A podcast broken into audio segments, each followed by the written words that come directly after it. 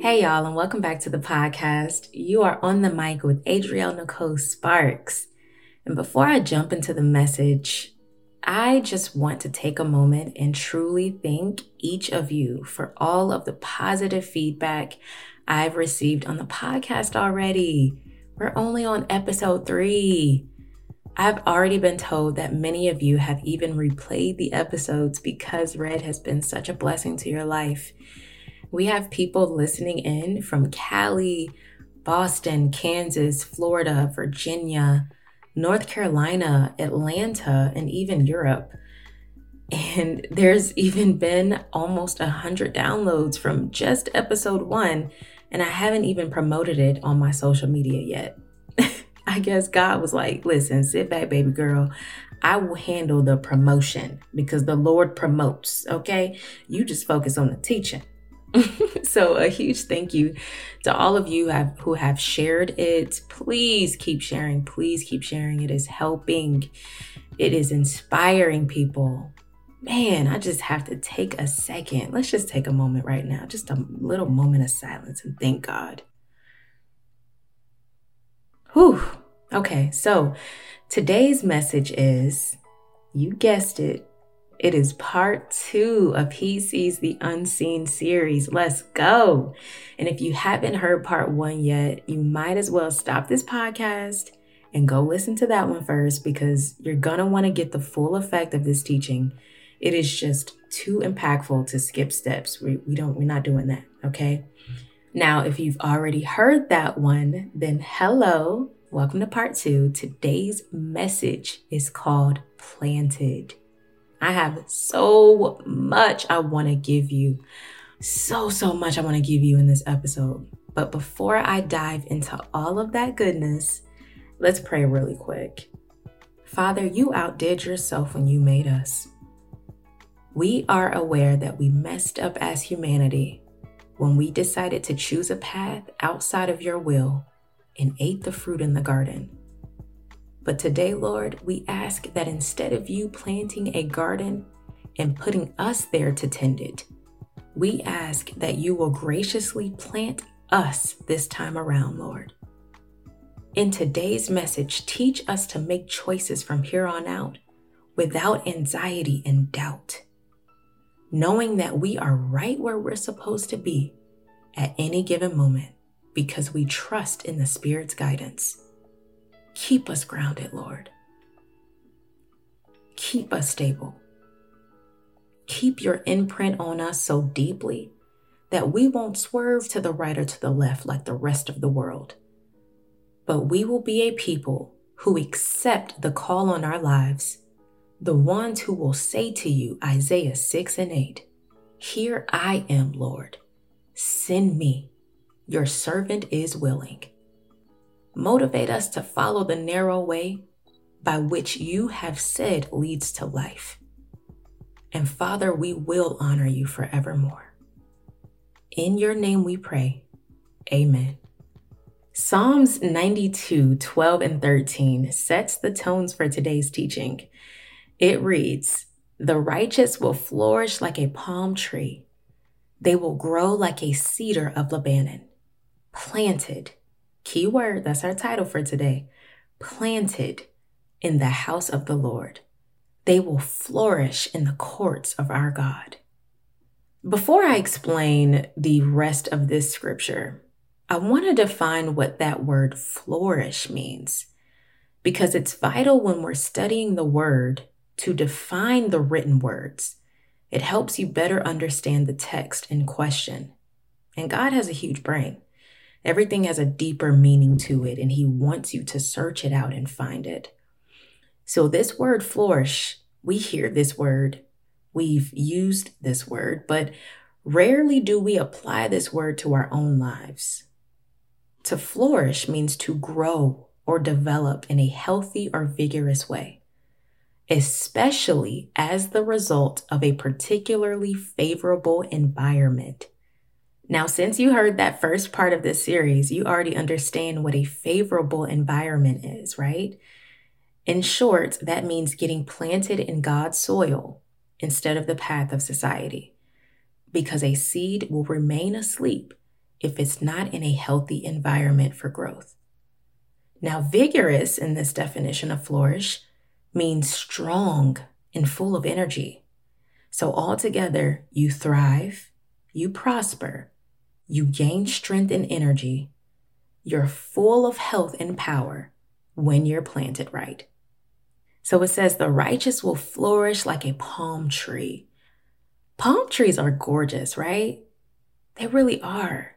You mostly find palm trees in tropical and subtropical environments like the Caribbeans, North Carolina, and Florida, which is where I'm actually from. I currently live in Atlanta, but I was born in Florida. And these are areas, these tropical areas, are locations where hurricanes often occur. So you have to wonder how in the world do these dainty little trees hold up during those heavy storms? Well, here's an interesting fact about palm trees that I just learned. Palm trees will bend, but they can't break in a storm. And when there is a storm and strong winds come, their root system is not weakened by the storm. Their roots are strengthened. The roots of a palm tree will expand deeper and stretch wider to uphold the tree. So by the end of a windstorm, that tree has physically become stronger and constructed thousands of roots from it.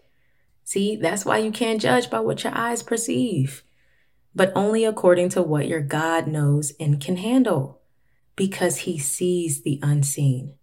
And he knew that when he placed those skinny little trees in tropical climates, that the storms would come. But he'd already prepared them to be able to withstand the wind and vigorously grow in strength from these storms. And if he cares that dang much about a little old palm tree, does he not have the best for you in mind? He saw the storm coming to your house long before it started raining, long before the clouds got dark. He has a compass. That's why he also had a plan. Come on, Jeremiah 29 and 11. You know the scripture, say with me. For I know the plans I have for you, declares the Lord. Plans to prosper you and not to harm you.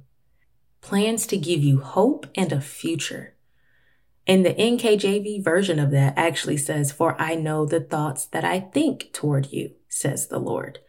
Thoughts of peace and not of evil, to give you a future and a hope. God is not a sadistic God, the way that some of us view him when life hurts so bad that it feels like he's just sitting back and watching us maneuver through hardship without lending a hand. That's what we think about God, but that's not him.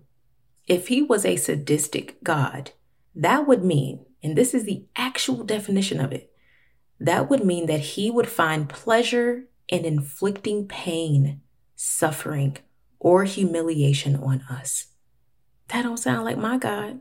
I mean, that's not the one I serve. I don't know who you serve, but that's definitely not the God that I serve because it completely goes against his character.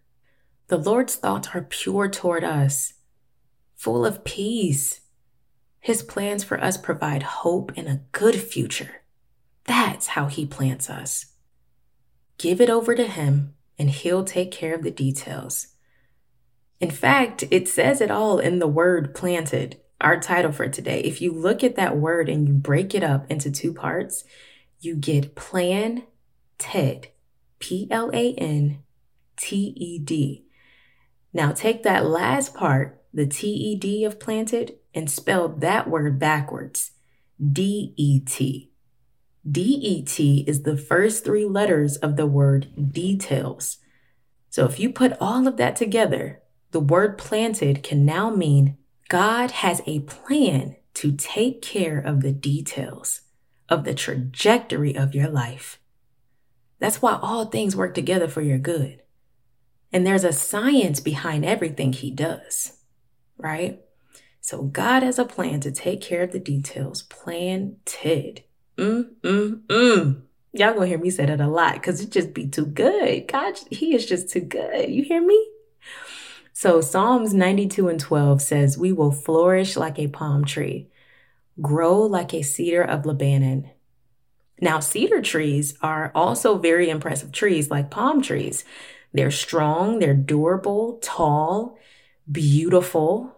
They have a great fragrance to them, and they were a major export of wealth back in the days of the Bible. David and Solomon actually used cedar wood to build each of their palaces. And this same wood was also used in 1st and 2nd Kings to build the temple. When God planted cedars in Lebanon, it was a sign of his goodness. Therefore, when the text says you will flourish like a palm tree and grow like a cedar of Lebanon, that means the Lord's strength, his providence, and his power will be upon you like never before. Because greater is he that is in you than he that is in this world. 1 Corinthians 3 and 6 through 7 says, I planted, Apollos watered, but God gave the increase. So neither the one who plants nor the one who waters is anything, but only God who gives the increase. You know, I looked this up as I was researching to get my ideas together for this episode. And did you know that the words root and rooted appear in the KJV 51 times? The word plant appears 41 times. Planted appears 39 times. Tree appears 293 times. Seed is in there 254 times and fruit appears 184 times.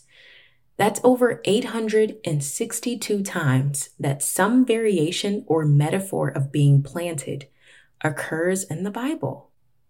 And that's not even including words like garden or field or harvest, branches, or any specific kind of trees like cedar or olive. I mean, Clearly, he wants us to learn how to get planted right. Because without proper nourishment from God as our life source and root, just like a plant, we will wither and fall away from glory more and more anytime something tragic occurs. We'll be taken off course. And this is not something that usually happens swiftly. The devil is smarter than that. He can't get you to turn away from God after one huge incident. No. He uses multiple little tiny things that build up a resistance toward God after some time. And before you know it, you start praying less, reading less, trusting Him less, and leaning more on your own understanding. And this becomes a spiritual warfare, just like Jacob wrestling with God's will that crippled him before he became Israel. And at the end, Jacob said, What? I saw God face to face, and yet my life was spared. But what's fascinating is that he was crippled for the rest of his life from that one encounter with God. You know, I believe sometimes God will cripple us in certain areas in order to save our life, stop us from making a dumb decision that we'll regret later on. God has to knock us out in love. You hear me? Because that's the only way He'll be able to get our attention. We must come back to the Lord wholeheartedly. We must remember why we love Him and why His ways for us are the best. He's seeking our attention more than anything right now. I was in my word this past weekend, and something in Ecclesiastes chapter 11 stuck out to me. And a few things did really, but one of the titles for the NIV version of that chapter said, Remember your Creator while young. And what's interesting is that I wrote a little bit about this myself in chapter five of my book about going back to the time when you were trusting as a kid. The reason is because he says to enter his gates like a child. Children believe in the impossible. They trust in their parents to care for them. It's rare that you hear a kid question whether or not the bills will be paid or if the food will be on the table, or if there's enough gas money for the week. Now, I know everybody's childhood is different, um, but for the majority, kids don't have to worry about that kind of stuff. I mean, when is the last time your kids asked you whether or not you could afford the rent for this month? I can't think of any incident where my kid has asked me a question like that because they just trust in us to take care of it. And that's how we're supposed to be with the Lord. This is how God wants us to see Him like a daddy taking care of his little one. And I'm learning that remembering my Creator, thinking about how far He's brought me, how much I've survived because of Him, and how many instances I could have lost my life, that it's helping me to trust Him. As I think and ponder on these things, it is really building my trust in Him even more. And the more you walk with the Lord, the more you will trust Him because you'll see that all the things you were afraid of, everything you were trying to dodge, really means nothing because God took care of it, right? Look back on it and be like, man, I was worried for nothing. God done took that, sealed it, boom, I'm on to the next thing. And what's even crazier is that the scripture the following day after I saw this from Ecclesiastes was Psalms 77 and 11. And y'all, these numbers, by the way, are interesting to me because God had been showing me a couple of numbers since last year. He started off by showing me 411, and I thought it had something to do with my birthday because 411 is my birthday, but it became something bigger than that. And it's been connected to scriptures that He's been showing me um, as I get things ready for this podcast and as I just build my walk with Him. So he's shown me 4, 11, 22, 44, 222, 444, double numbers like 7, 7. And of course, these scriptures caught my attention because of the numbers. God is just so good. Man. So Psalm 77 and 11, it says, I will remember the deeds of the Lord. This was the very next day after I after he showed me Ecclesiastes. And I had never seen these scriptures before, y'all. I will remember the deeds of the Lord. Yes, I will remember your miracles of long ago. I will consider your works and meditate on your mighty deeds. So before you lose your faith, let me tell you, the Lord wants to remind you to remember Him. Don't look at your current situation and lose hope. Look at everything He has done for you and keep that Holy Ghost fire burning. Keep it burning because it's coming to pass. Whatever it is, it is coming to pass. You will find your breakthrough. Okay, so as we learned already, planted can mean that God has a plan to take care of the DET, the details. He's the God of details. But I'd also like to break that word down another way, since this is just how my brain works. I believe the only way I can truly receive the totality of what God is trying to convey to me is if I go to the deepest pits of his thoughts and piece scripture together in various ways. So, for the second meaning of planted, I want to do something. I want to give you a seven step process to becoming planted as we learn from seven different characters of the Bible on how they too became planted in the Lord. Now, the first letter of each of these people will correspond to each letter of the word planted, like an acrostic. I love doing these. I did I did this with the activated word when I wrote my book. So seven letters, seven people. Make sure you're paying attention to how their names are actually spelling out the word planted as we move along the steps. Okay, so here are the steps to becoming planted in God. Number one, blind yourself to bind yourself, like Paul. Learn to accept the thorns in your flesh as a means to capture God's ultimate power. So, we all know Paul. We know that Paul was physically blind for three days when God first called him. But three books later, he teaches us how to remain that way, how to get planted in the Lord and stay there for good. In 2 Corinthians 12 and 7 through 10, Paul says, In order to keep me from becoming conceited, I was given a thorn in my flesh, a messenger of Satan to torment me.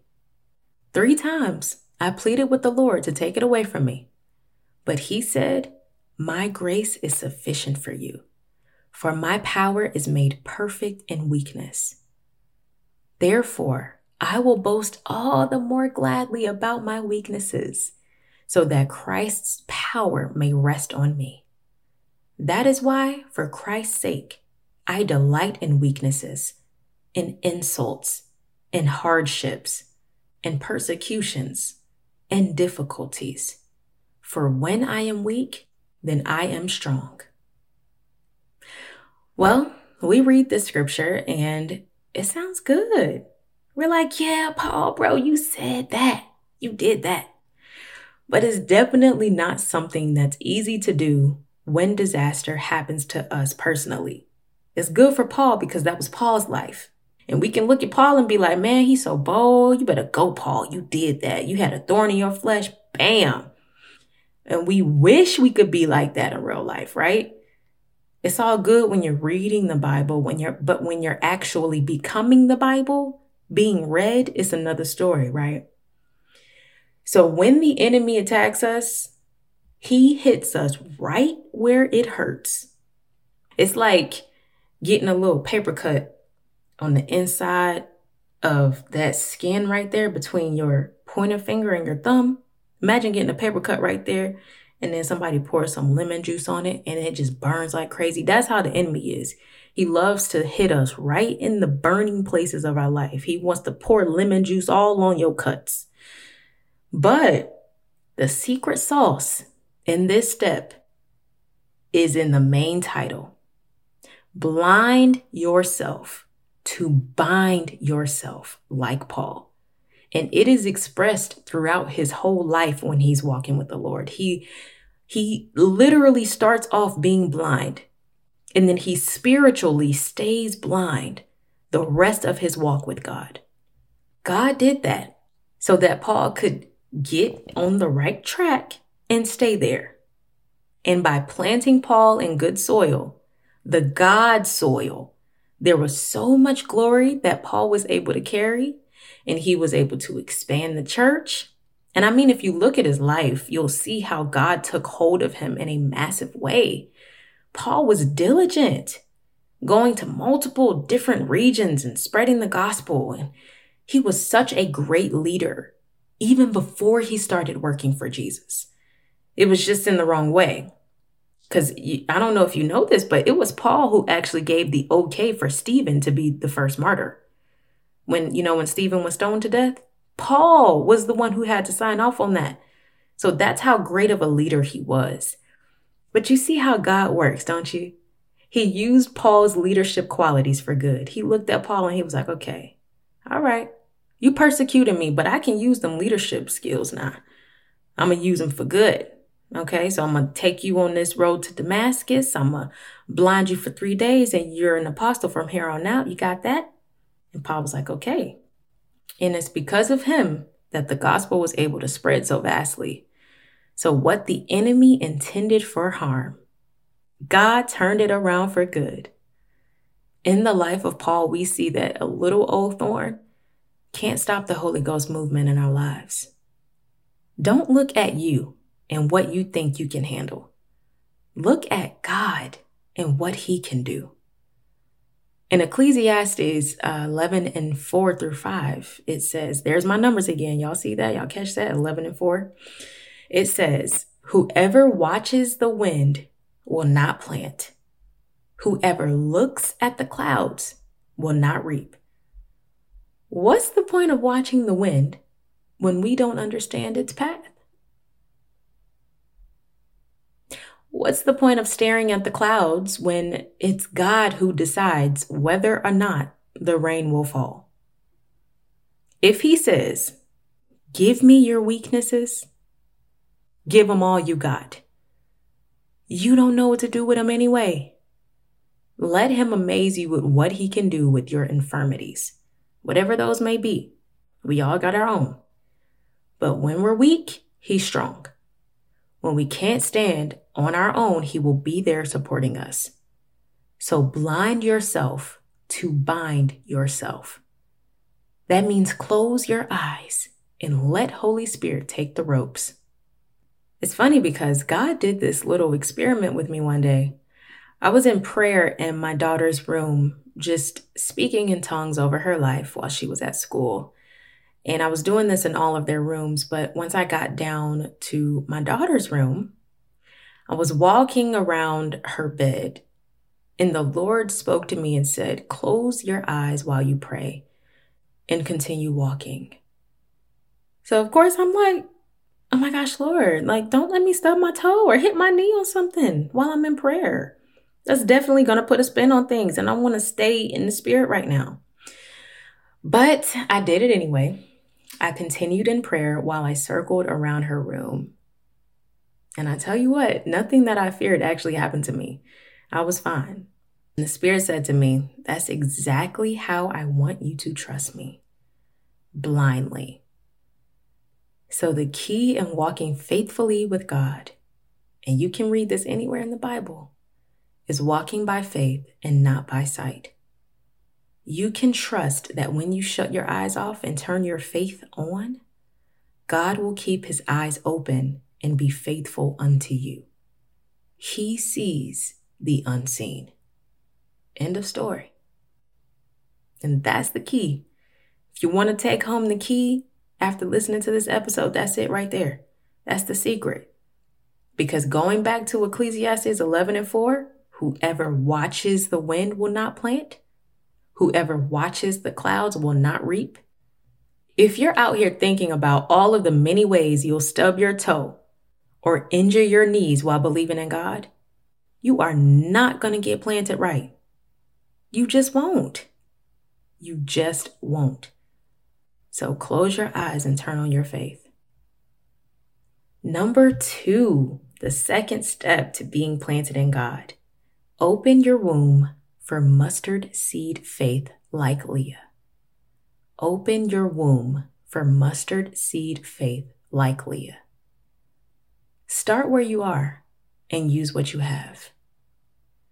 We meet Leah in Genesis chapter 29 when Jacob starts working for her dad in exchange to marry Rachel, which is Leah's younger, beautiful sister. Leah herself was not seen as beautiful. In fact, the Bible describes her eyes as delicate or weak, so I'm guessing she was pretty ugly. But long story short, Leah's dad tweaks the promise he makes to Jacob, and instead of sending Rachel in to be his wife, he sends Leah. Jacob and Leah sleep together. And the next morning, Jacob finds out that he slept with the wrong sister. Now, I don't know about you, but I would have been really mad if I thought I was getting in bed with one person and woke up with a brand new person and it wasn't the person that was attractive at all. Okay? The dad says, Bro, I couldn't give you my younger daughter as a wife before I gave away my older daughter to marriage. That's not how it works in my family. So, bam, Jacob is married to both sisters. Crazy, right? I know. But this was very common back in those days to have multiple wives. Unfortunately, I can't imagine that happening right now in the culture that I live in, but this was common back then. However, Jacob's feelings never changed for Leah, even though he was now married to her and Rachel. He still only had eyes for Rachel, the younger sister. And Leah, poor thing, was unloved. She was unloved, and because she was unloved, she was unseen. So she figured the only way to get Jacob's attention was by giving him children. Maybe if I was fruitful, he'd finally notice me. Leah had what I call, in what we call in the Bible, mustard seed faith. Even though she didn't have the looks, she decided to start where she was and use what she had a womb to plant mustard seed faith. And let me tell you what, God saw her and honored her faith. The Bible says when the Lord saw that Leah was not loved, he enabled her to conceive. But Rachel, the gorgeous one, remained childless. And back then, having an heir, giving birth to an heir to take on the family's name, was really huge at the time. So, with Leah being the one having the children and Rachel not having the children, that made Rachel very insecure. So, you have two insecure girls here, but in two different instances. Rachel was insecure about the fact that she couldn't mother a child yet.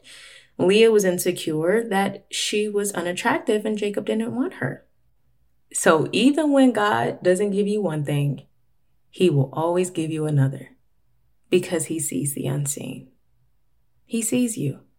He saw Leah's faith and opened her womb. And I mean, y'all, this girl, she she was spitting out babies like hotcakes on a griddle. Like for real, she she had baby after baby after baby. And every time she would have her baby, she she would say, "Well, surely my husband will love me now." But the thing is, he never came around to loving her. Even though she was giving him heirs to take on his name, he never came around to loving her. He couldn't get past the looks. he was a man that definitely looked at the outside, okay? So, of course, Leah feels hopeless and maybe even depressed by this. I don't see why she wouldn't. Probably hating herself, wishing she was Rachel. So, by the fourth child, she just done. She gives up trying to please Jacob. She's like, this is useless. I just got to accept the fact that I'm married to a man who doesn't love me and never will. And I honestly cannot imagine feeling the way that she felt having to compete with another woman for my husband's love and attention, that must have been awful for her. And living under the same roof, oh my goodness. I mean, y'all, if my husband comes home from work and he doesn't say, hey, beautiful, then I'm automatically like, oh, so you don't love me? like, oh, so I'm I'm not gorgeous to you right now. You don't love me. He'd be like, babe, you are. You always are. but I'm always like, well, you didn't say it. That was the first thing that you said when you came home. so I can't imagine actually competing with another woman for my husband's love. Wow. She went through a lot. She really did. So my girl Leah, she out here, she let down, let down. But then she remembers the one who first laid eyes on her, the one who was responsible for giving her all of these children anyway. She remembers the Lord. And she says, You know what? I'm going to stop pleasing Jacob and start pleasing God. In fact, she named her fourth child Judah, which means praise, because she said, I'm just going to praise God for all he's done for me because if he had not saw me, I would not be the mother that I am today.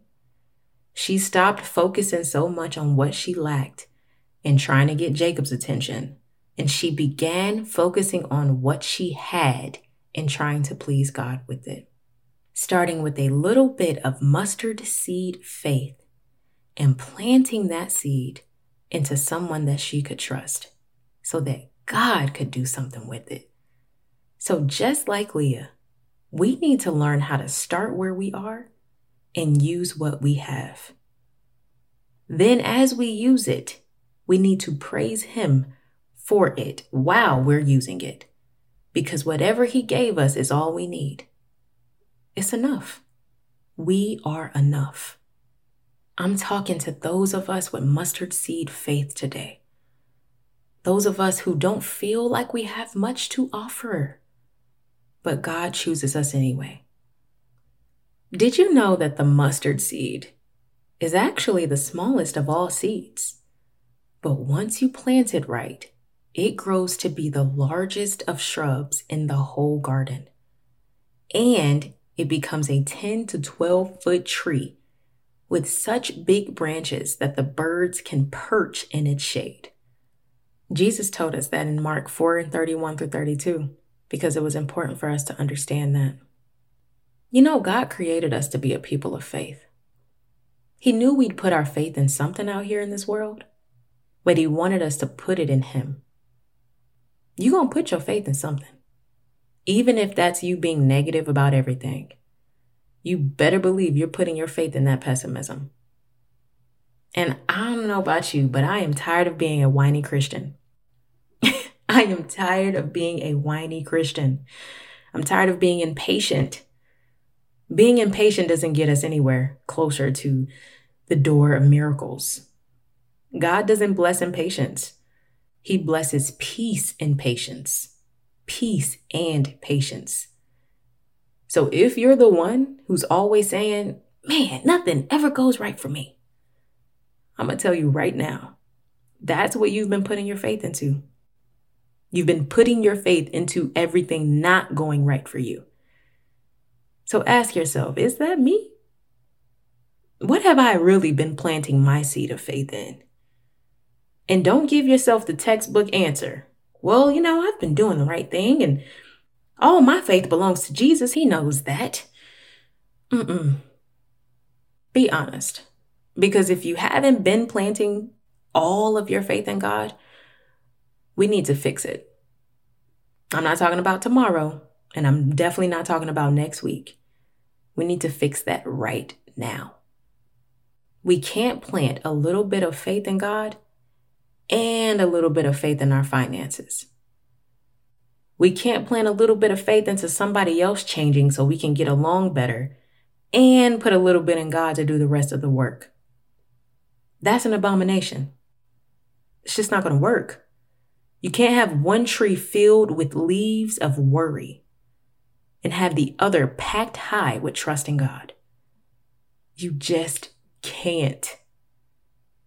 So, what I want you to do today is pick one mustard seed of faith and plant one tree because that's all He needs to make you flourish. You know, I actually had a dream about this um, one day. I was in a rainforest climbing my own tree, which of course symbolized the great work that God had done on the inside of me. And as I was climbing the tree, snakes were at the bottom of the tree seeking to devour me, just as the enemy does. But they couldn't touch me, and I wasn't afraid. My roots were so strong that nothing was bringing my tree down. Nothing was bringing me down. And as I was climbing, the Lord showed me what I looked like from the back. He had switched my vision from climbing the tree from the inside looking out to climbing the tree from the outside looking in. I was able to see myself the way that people were able to see me from a distance. And I could see a vision of my back, and my back had about three or four different eggs on it that I was carrying as I was climbing up this tree. And I heard someone say, Adriel, you have eggs on your back. And I said, Oh, oh, really? And then I cracked my back. I bent it back a little, and the eggs began to crack open. I was actually birthing God's favor onto the earth.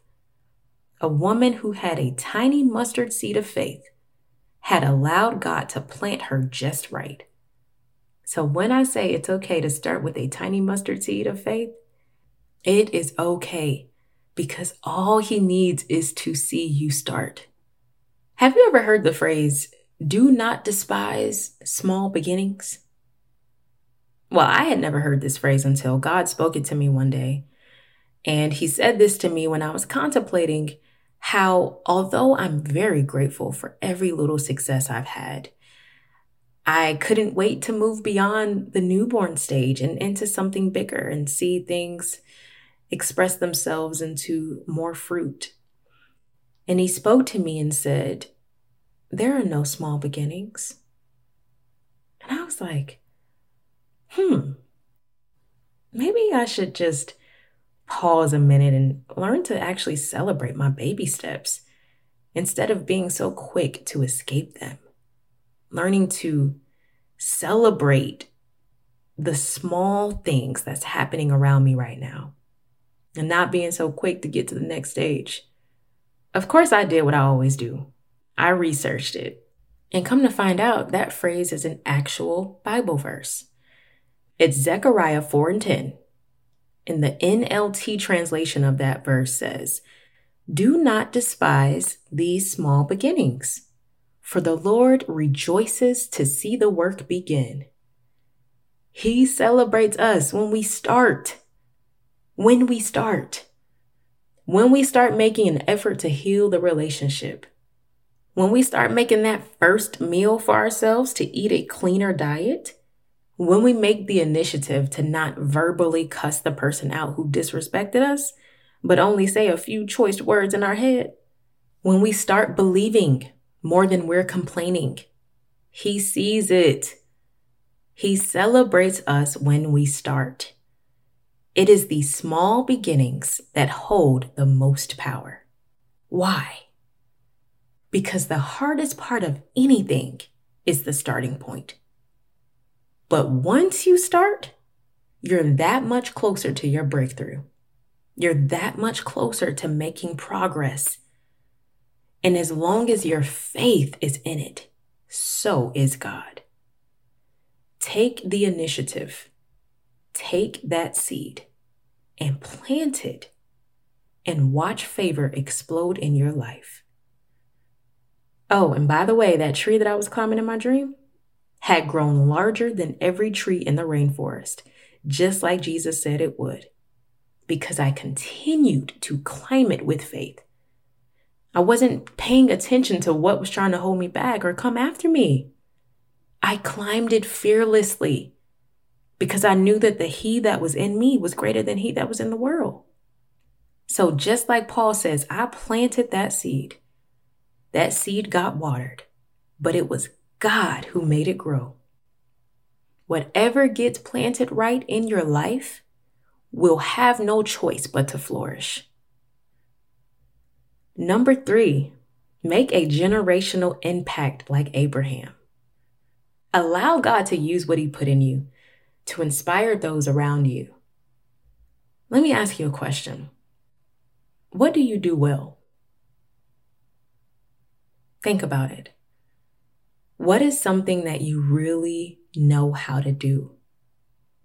Maybe it's something artistic, like painting or playing a musical instrument. Maybe you're great at organizing and planning. Maybe you have great leadership qualities like Paul. I really want you to think about this. And as you think about what you're good at, write it down somewhere when you get the chance. And since this is a podcast, if you're on your phone right now and you have access to your apps, I'll still be playing while you slide me to the side so you can write this down on your phone. But if you can't do it right now, please do it when you get the chance because it is crucial for you to know what God has naturally gifted you with. It's something that could never be replicated. I don't care how many people are good at this thing, they can't do it like you. That's what it means to be uniquely designed. And maybe you just have no idea what your gift is yet. You have some ideas, but not truly sure. And if that's the case, I want you to ask the Lord to show you what you're good at, and He'll reveal it to you. If He gave it to you, He wants you to use it. So why wouldn't He reveal it to you? That makes no sense. My son has been saying it a lot lately, y'all. He'd be like, mm-mm, mommy, that just makes no sense. Kaylin makes no sense. I don't know why she did that. So it wouldn't make any sense for God to put something in you that you're good at, and He wouldn't show you what it is. Ask Him and you will find it out. Now, once you figure out what you're good at, think of ways to express that gift for people in some creative way. Because what is locked on the inside of you is big enough to make a generational impact, just like what was on the inside of Abraham has impacted the entire human species as we know it. Abraham is the guy whom our lineage as a chosen people came through because God used him to make a generational impact. And we have a legacy on the inside of us to continue making the same type of impact. You weren't born just so you could do the bare minimum and pass away. You are the light and salt of the earth. A city set on a hill cannot be hidden. Even Jesus, who we always say was put here just so he can die, that wasn't his only mission. He was not born for that mission only. In three years, Jesus changed how the world thought, how we taught the scriptures and how we lived out the gospel. He completely rewired humanity. Then he conquered death on top of all of that. Then you know what he tells us? He says, You will do all of this and more. Jesus did so much that the entire world couldn't hold the amount of books that will be written about him. And he says, My people gonna do all of this and more. Why does he say that? He says, Because I'm sending my spirit back to empower you to do it. It's better that I leave so that I can come back through spirit and live on the inside of you. So there is something that you are good at that you need to find out what that thing is and learn how to express that gift that you have been given for other people. Now, this can be something as simple as being a great listener or a comforter, even just being a mother or a husband. You know, gifts like that will impact generations because love and kindness creates a reputation for you. And that's a whole nother mm, sermon for a whole nother day. But Jesus grabbed his reputation because of love and kindness that he shared. So don't think that being a mother or a stay-at-home mom like I am, don't think that that's that that's not ministry. Because it's ministry. And it's a gift that can create generational impact. The way that I treat my kids will impact the way that they treat people. So whatever you do will be a magnetic force for whoever comes in contact with you because we need each other. We need each other. We influence one another. He brought us here and made people so that we could connect and use each other to get power from and get inspiration from. Y'all know that gospel song I Need You to Survive by Hezekiah Walker? I don't I don't know if you've ever heard that before, but listen to that song. It will show you exactly what I'm talking about. We are all a part of God's body. 1 Corinthians 12 and 12. That's another set of my numbers that God has been showing me 12 12. It says, just as a body, though one, has many parts, but all its many parts form one body, so it is with Christ. We were all baptized by one Spirit, the Spirit of God. And that one Spirit distributes different gifts to various parts of his body. That's why comparing yourself to others is a dangerous place to be in, because you will compromise the promise over your life, trying to fit the mold of someone else. The Bible says all of the body can't be an ear, all of the body can't be a foot. We need different parts to work together. So it's okay if that's all you can do. There's no sense in comparing yourself and feeling like you're less than because God died for all of us. He died for each and every one of us. So, what even is comparance? When you think about it like that, like what even is comparing if God said, I love all of y'all the same? He doesn't even show favoritism.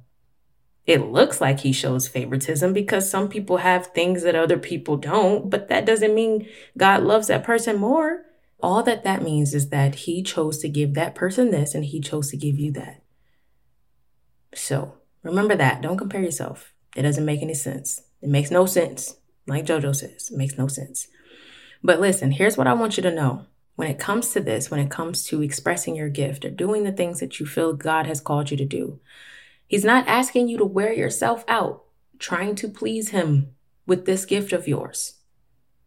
Do whatever you do in balance, making sure you never put more on yourself than you can bear. Do a little bit, rest and reflect. Do a little bit more, rest and reflect. And as you live your life in this sort of a balance, you'll never get worn out. He will keep you through it all. Okay, so, step four build an ark of character like Noah.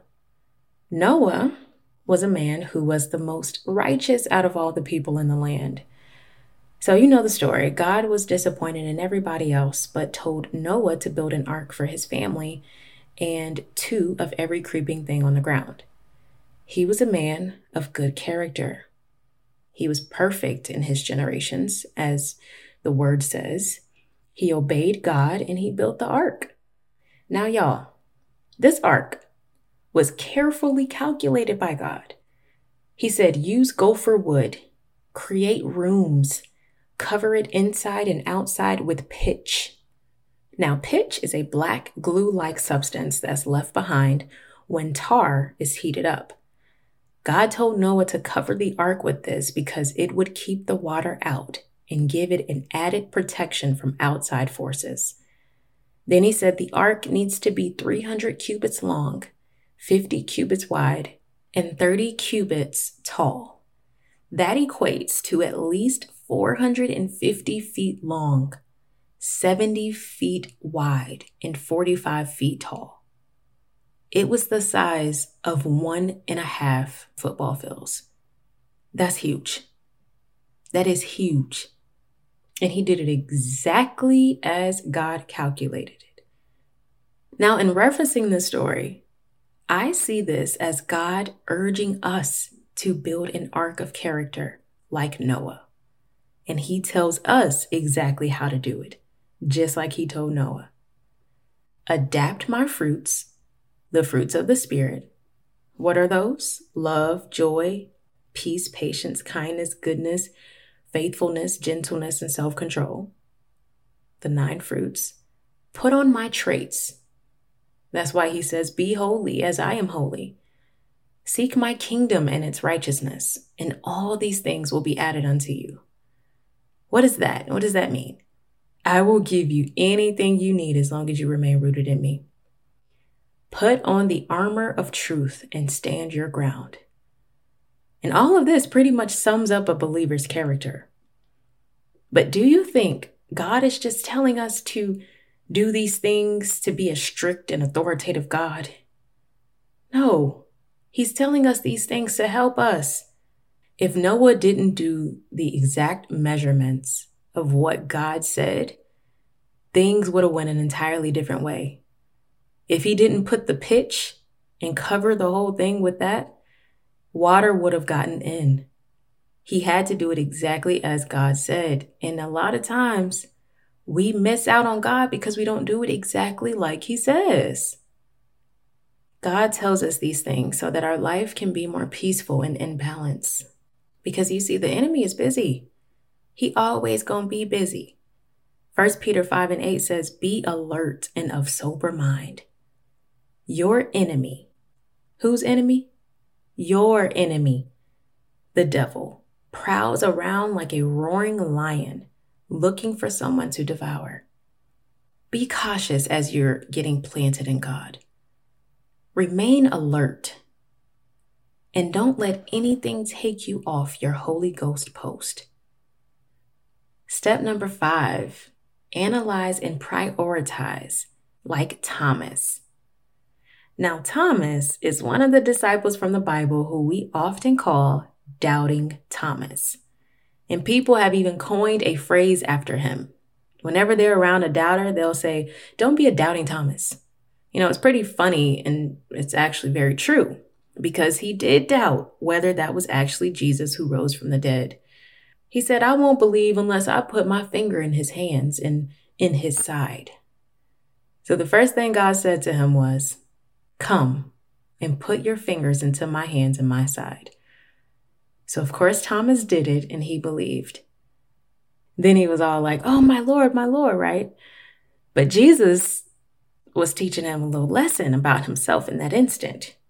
He said, You believed only because you've seen, but blessed is the one who doesn't see and still believes. We can learn from Thomas. He did do one thing right that pleases God when we do it. And that is, he analyzed and prioritized.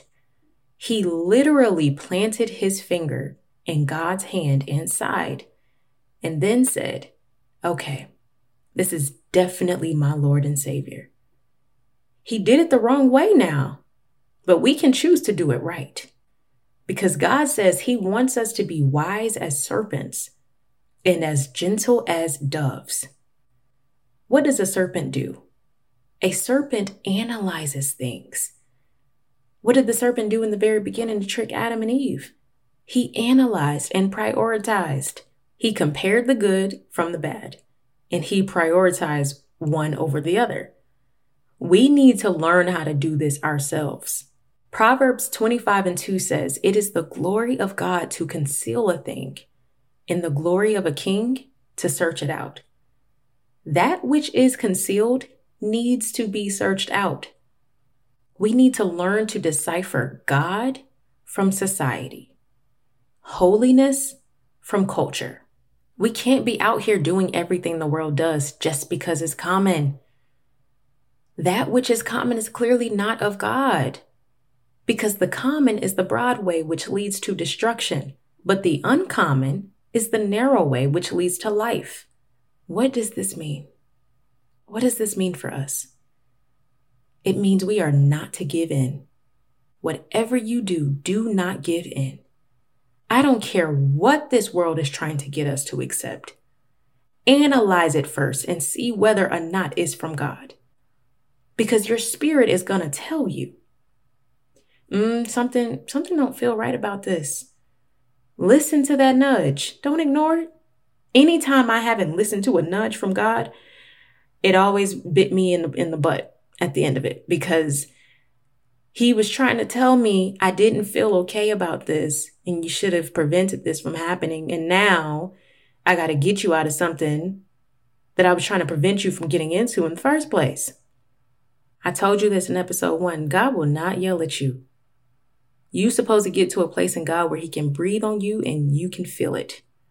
Now, after you've analyzed the origin, whether godly or ungodly, common or uncommon, prioritize your faith over everything.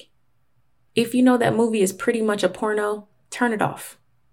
If you know your friends take you out of that deep and pure place that God has put you in and you just got out of prayer and now you just you feel like you back into the world because the friends that you hang around, find new ones. No more watering down God's voice. No more. It's just not fair to him. It's not. Okay, but Adriel, how do I really know if it's of God or not? You'll know. That spirit in you will instantly go against it. Don't push that feeling away. Listen to it. Because the spirit can't accept what the flesh wants, and vice versa. They are at constant war with one another. So you have to ask yourself Do I feel more comfortable pleasing my flesh or pleasing my spirit? Prioritize God over culture. Culture says yes to something, chances are you need to be saying no. Culture says no to something, chances are you need to be saying yes. It's as simple as that. Step number six walk faithfully with God 365 days per year, like Enoch. Choose relationship over religion. Now, my man Enoch is rarely mentioned when people preach the gospel.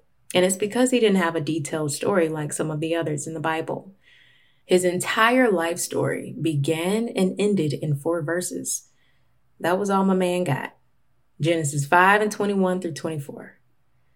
But I found Enoch to be extremely inspiring for my own life because he showed us so much in those verses. Enoch lived exactly 365 years before God just took him away. Not by death either. God just took him up. The Bible says he was no more.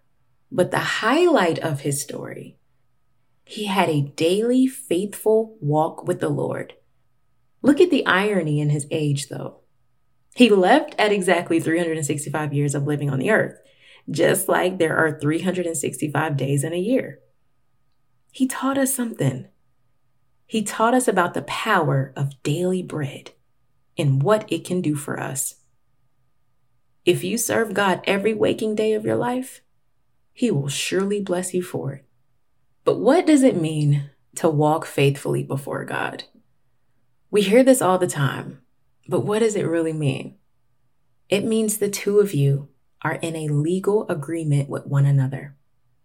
He promises to shepherd you if you promise to never let go of his hand. You know, when I was pregnant with Jace, it was a very difficult time for me. I've sp- spoke about this a few times already. And I remember seeing a vision of myself walking around the house, limping pretty much because I could barely walk with the big stomach that I had and my bones breaking, and everything was just absolutely horrible, y'all. But I seen an angel lifting me up as I walked about the house. So whenever I would get up and go to the bathroom, my husband would help me, and there'd be an angel. I could see an angel. Um, and I just remembered thinking that even when we go through the most painful experiences, he is right there holding us up, helping us get through it. Because I'm telling you, he is not a sadistic God. He's just not. He loves us to death. And then there was another time um, where I had gotten flu rona. I had gotten flu rona, y'all. And I don't know if any of you have ever gotten that before. I had the flu and corona, and my stomach would not allow me to accept the tiniest drip of water. I was vomiting consistently. I hate throwing up, and this was the worst throwing up experience I had ever had. Even when I would try to suck on ice chips, my stomach would get a little bit of the water because it was going down my throat and I would immediately vomit it up. I couldn't vomit anymore. I was getting to the point where there was nothing left to vomit up, but the the motion of vomiting kept coming and I had thrown up so much that my blood vessels underneath my eyes had begun to burst. So I had blood sockets under my eyes at this time that you could see the little red dots. Oh, and it was not a it was not a good time. That was about 3 or 4 days of that. And on the last night, I was still feeling so tired from all of the throwing up, just so weak. And I got up off the sofa and I started preaching. I don't even know what I was saying, y'all, but I literally was sitting on the on the sofa and stood up and started preaching to my husband. And I didn't even realize I was preaching until after I had already done a, a full sermon. And he was just on the sofa like, mm-hmm. Yep, that's right, boo. That's right. Yep, girl, you better preach that thing. And I look around at myself and I'm like, what am I doing? I am so sick right now. I do not need to be preaching. So, of course, God, through my husband, he said, I said, Well, why do I feel stronger when I'm supposed to be weaker? I'm sick and I feel so weak, but I feel so spiritually strong today more than other days. And I'm like, Well, why is this happening? And my husband said, Because that's when you need him the most. that's when you need God the most. When you're the weakest, you're the strongest. It just did something to me. It really did, y'all. Just knowing that when I am physically weak, I am spiritually strong.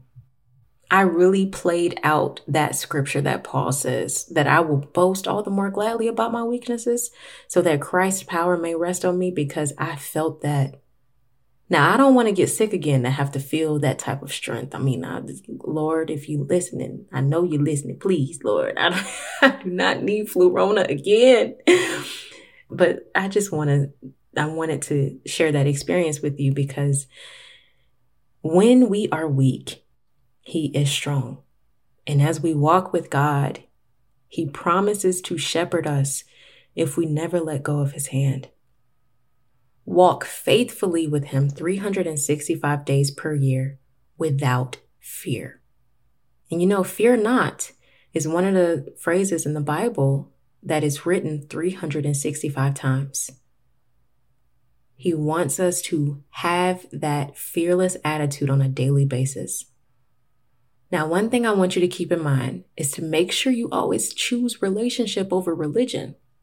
There was a meme that I seen a long time ago and it said, Religion says, oh no, I messed up. My dad is going to kill me. Meaning I can't face God after what I did, right? But relationship says, oh no, I messed up. Let me call my dad. See, religion is based on works, but relationship is based on grace. Relationship is what takes you from being a giver, trying to please God with works, to becoming a receiver, accepting God's unconditional love for you and being at peace with that. How does a good husband treat his wife? He adores her. He waits hand and foot on her. Being in the marriage with my husband has shown me just how much God loves us as his bride. I had another dream a few nights ago, almost like the one I told you about in episode one, where I was talking to another young woman who felt as though um, she was a little confused in her relationship with the Lord. And while speaking to her, God gave me the strongest sense of his love. It was as if he took my heart out and put his heart in my chest because I could feel the weightiness of his compassion for us. I can I can even still feel it right now as I'm talking to you. I remember that feeling. It was heavy with the deepest affection you would ever feel. I love my husband and children to death, and I've never felt such a strong adoration as I felt in this dream. It was absolutely exceptional. So, as I felt his heart, he spoke to me. And I said to her, Sweetheart, I can feel his compassion for you at this moment. And he just told me to tell you that he loves you deeply. And I know for some of you that that may be nothing at all. Like I, I want a long, longer prophecy than that, but that was all this woman needed to hear because she started crying profusely. Sometimes all we need to know is that God loves us deeply, and that changes so much. So I just stayed right there and I comforted her through it. And um, I left that dream, and it was something that I'm never going to be able to forget.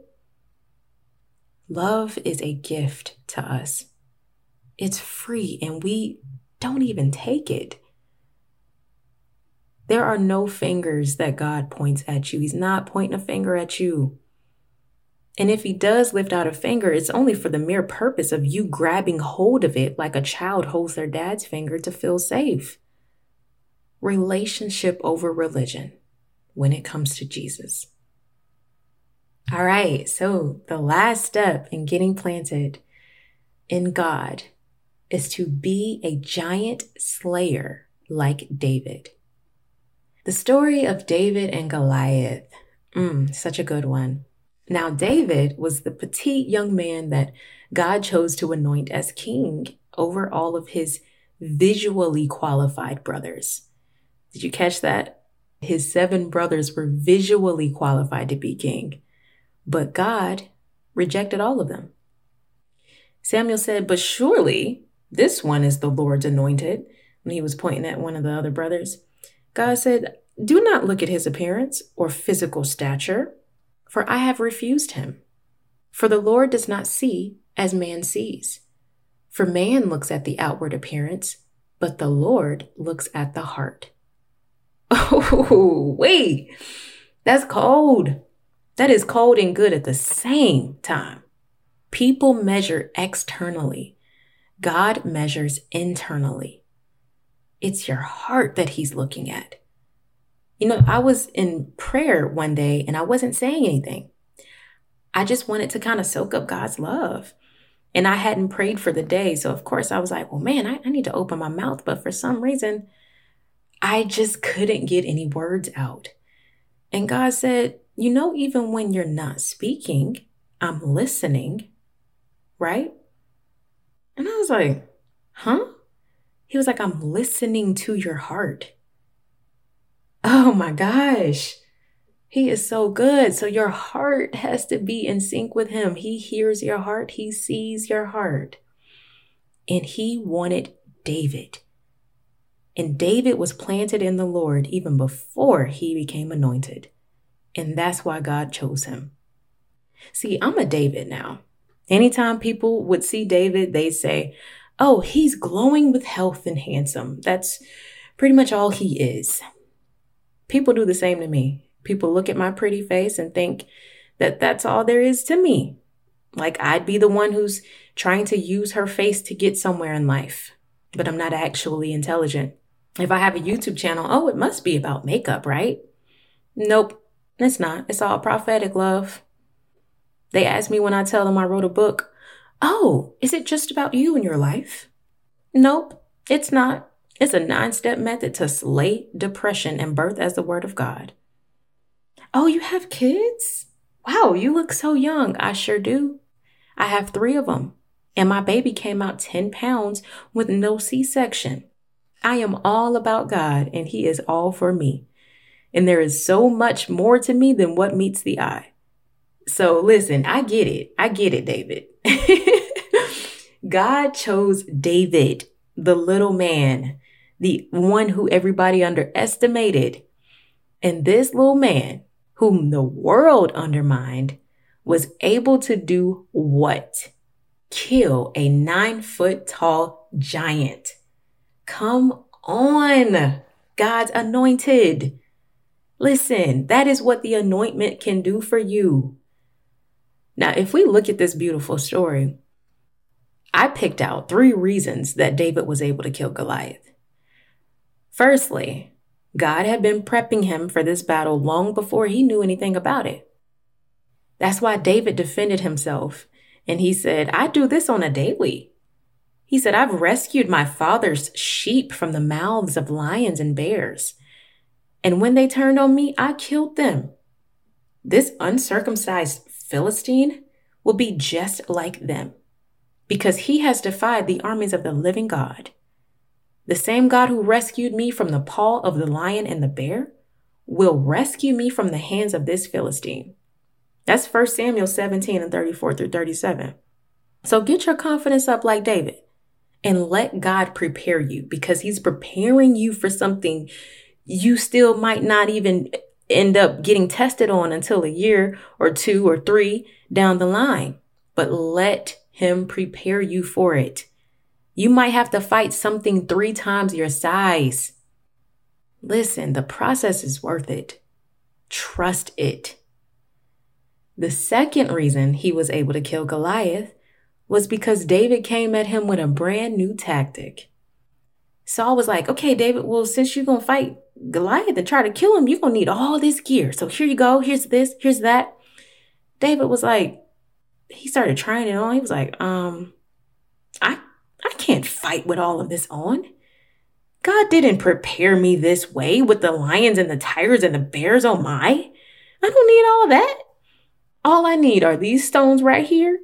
Then I'm going to use this sword right here and I'm going to cut his head off after I repeat, after I knock him off his feet. God will help you knock your giants down first, and then he'll tell you to cut off their head at the root. So that that thing that you were fighting doesn't spring back up in your bloodline, in your children's children. They're not going to have to battle it because you're going to already have cut it out at the root and it's going to be out of there. Are you listening? David did something unusual though. He used a stone. He used a stone. Everybody was trying to come at Goliath with a sword, and Goliath was like, Mm-mm. I'm going to keep causing havoc up in this place right here because y'all ain't got nothing on me. David was like, All I need is a stone. So he went over there by the brook and he chose five smooth stones. And what's crazy is that it only took one stone to knock Goliath down. And the way that I see that is the five stones equaled grace. Five is the number of grace. And grace through the means of one stone was all he needed. Grace through the means of one God is all you need for your giants. David says, You came at me with sword and spear and javelin and height, but I come against you in the name of the Lord of hosts. And it is not by sword or spear that the Lord saves, for the battle is the Lord's. so that answers reason number three on how David was able to kill Goliath. God was with him. I prophesy over you today that the Lord will be with you so strong that you will barely lay a finger on your giants. That you just showing up with Jesus and faith made of stone, faith made of smooth stone, will knock that issue flat on its face. I prophesy over you that God will teach you how to come at your problems with a fresh angle. Ask Him to teach you how to look at the burdens on your lap in a whole new light. Ask Him to remind you that He's with you. Y'all know Josiah. I just have so many stories about Josiah. So last year, God kept saying, I'm with you. You got this because I'm with you. If you go this way, you go down this route, I'm with you since you're doing this um, based on my will. So you don't really have to think about, am I doing the right thing? Am I doing the right thing? Because I'm with you. So he just kept telling me that I'm with you, I'm with you, I'm with you. And you know how we are. We we hear God, but we it ain't really clicking, right? So one night I started praying, and my son, Josiah, he walked in to the kitchen and he was like, Wow, mommy, I'm like, what? What's, what's going on? Wow, you sound so good. I was like, thank you. thank you. I was just praying. And then I said, well, maybe I might be doing this on a mic one day, um, talking on a mic to lots of people. And he was like, yeah, you will, mommy, because God is with you. and I just, I couldn't even finish the prayer. I, of course, just started crying, y'all. I was bawling. God had been telling me, I'm with you, I'm with you. And because I wouldn't listen, fully accept that, He used my little son to tell me. Can I just tell y'all, God will get it through to you one way or the other. He says, Because I give the Spirit without limit. There is a certain kind of confidence you get when you know that God is with you. I want to teach you today how to call on the names of the Lord according to your giants. You know, back in the Old Testament days, the name of a person represented the fullness of their being. That's why you see the Lord being called different names according to whatever trait he was expressing at that appointed time he'd announce himself based on how he was getting ready to show up and show out. So when he came to Moses, he said, I'm the great I am. I am that I am, right? So I put together a little list of some of the names of God and how you can use them to your advantage in prayer over whatever giant you're facing at the moment. Call him Abba, which means father or daddy. Whenever you just need a hand to hold or a chest to cry on, just for someone to understand you. Call him El Roi, R O I, El Roi, which means the God who sees whenever you feel unseen. This is what Hagar named him when she felt used and undervalued by people, yet wanted by God.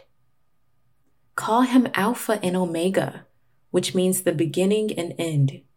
When you're doubting whether something will turn out for your good, know that He sets the end from the beginning and it's already taken care of.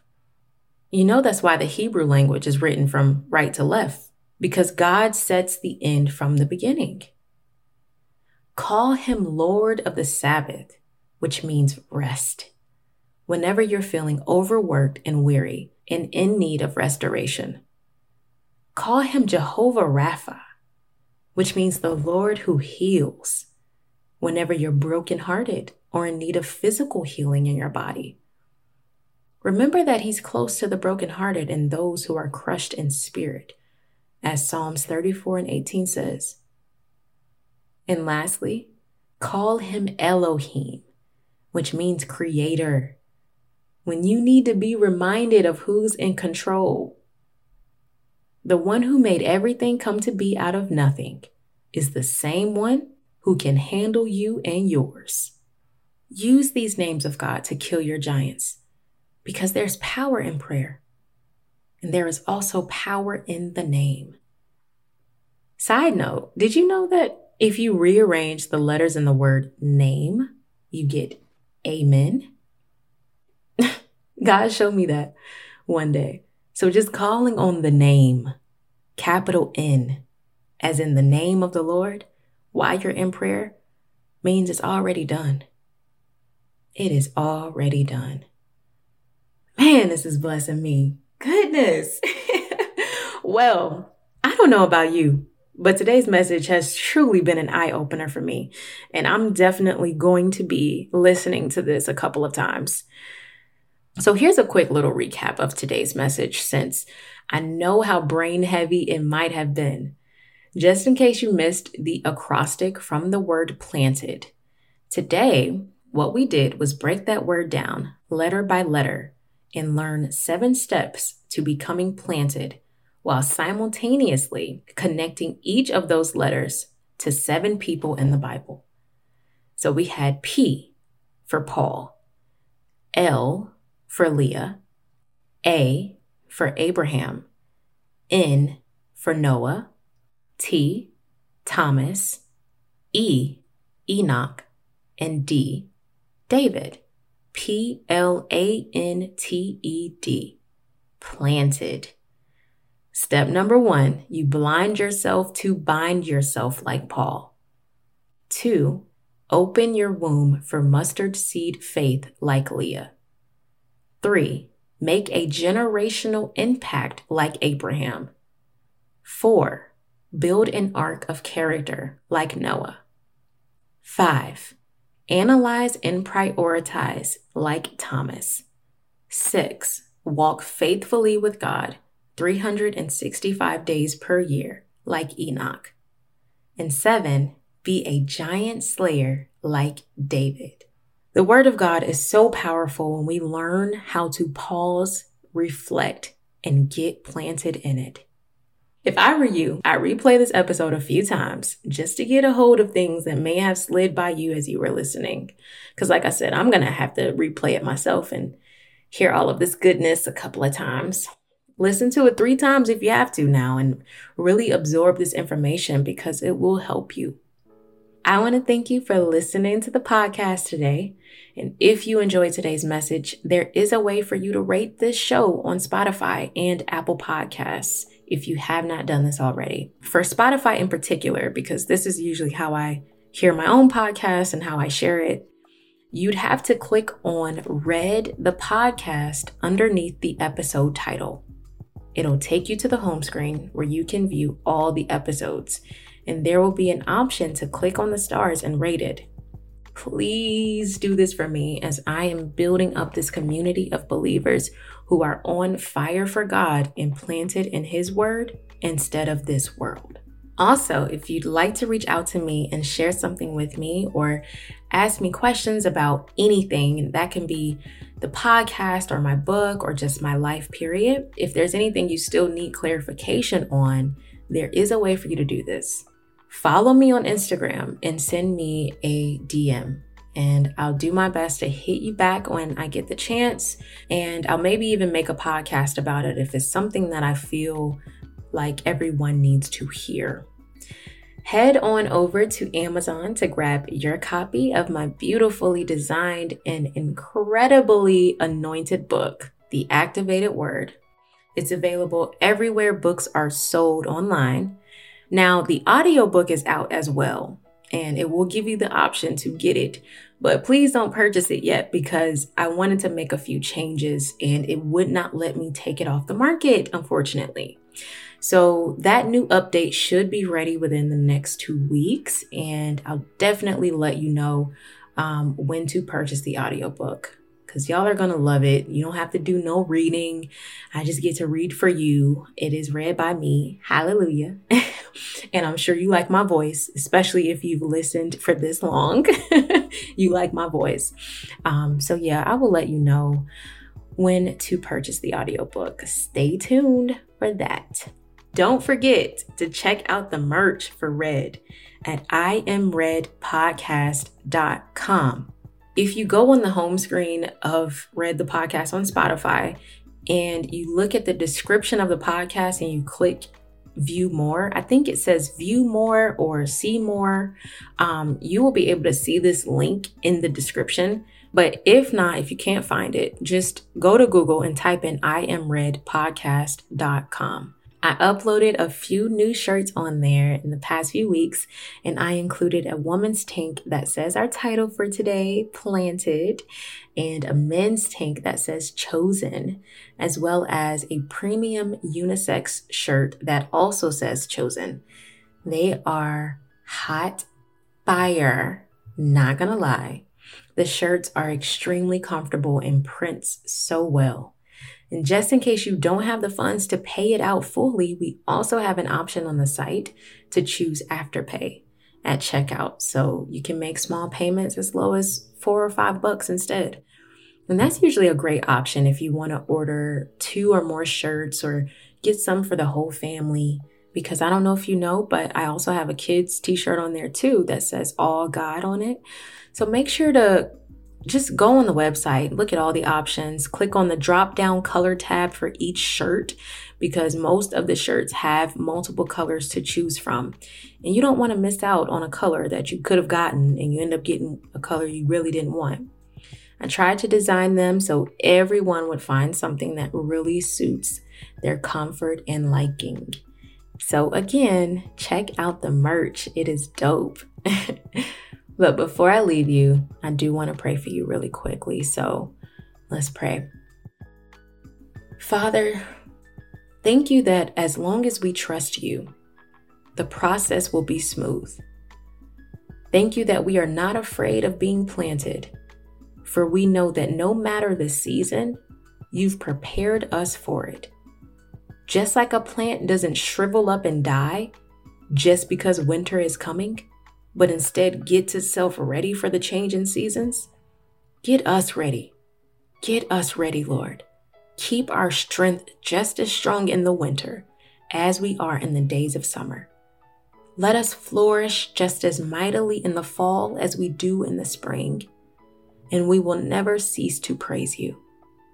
In your name we pray. Amen. It's been so great talking to you. I always have a great time teaching you, and I can't wait to come back on the podcast for the very next episode. But until then, stay red.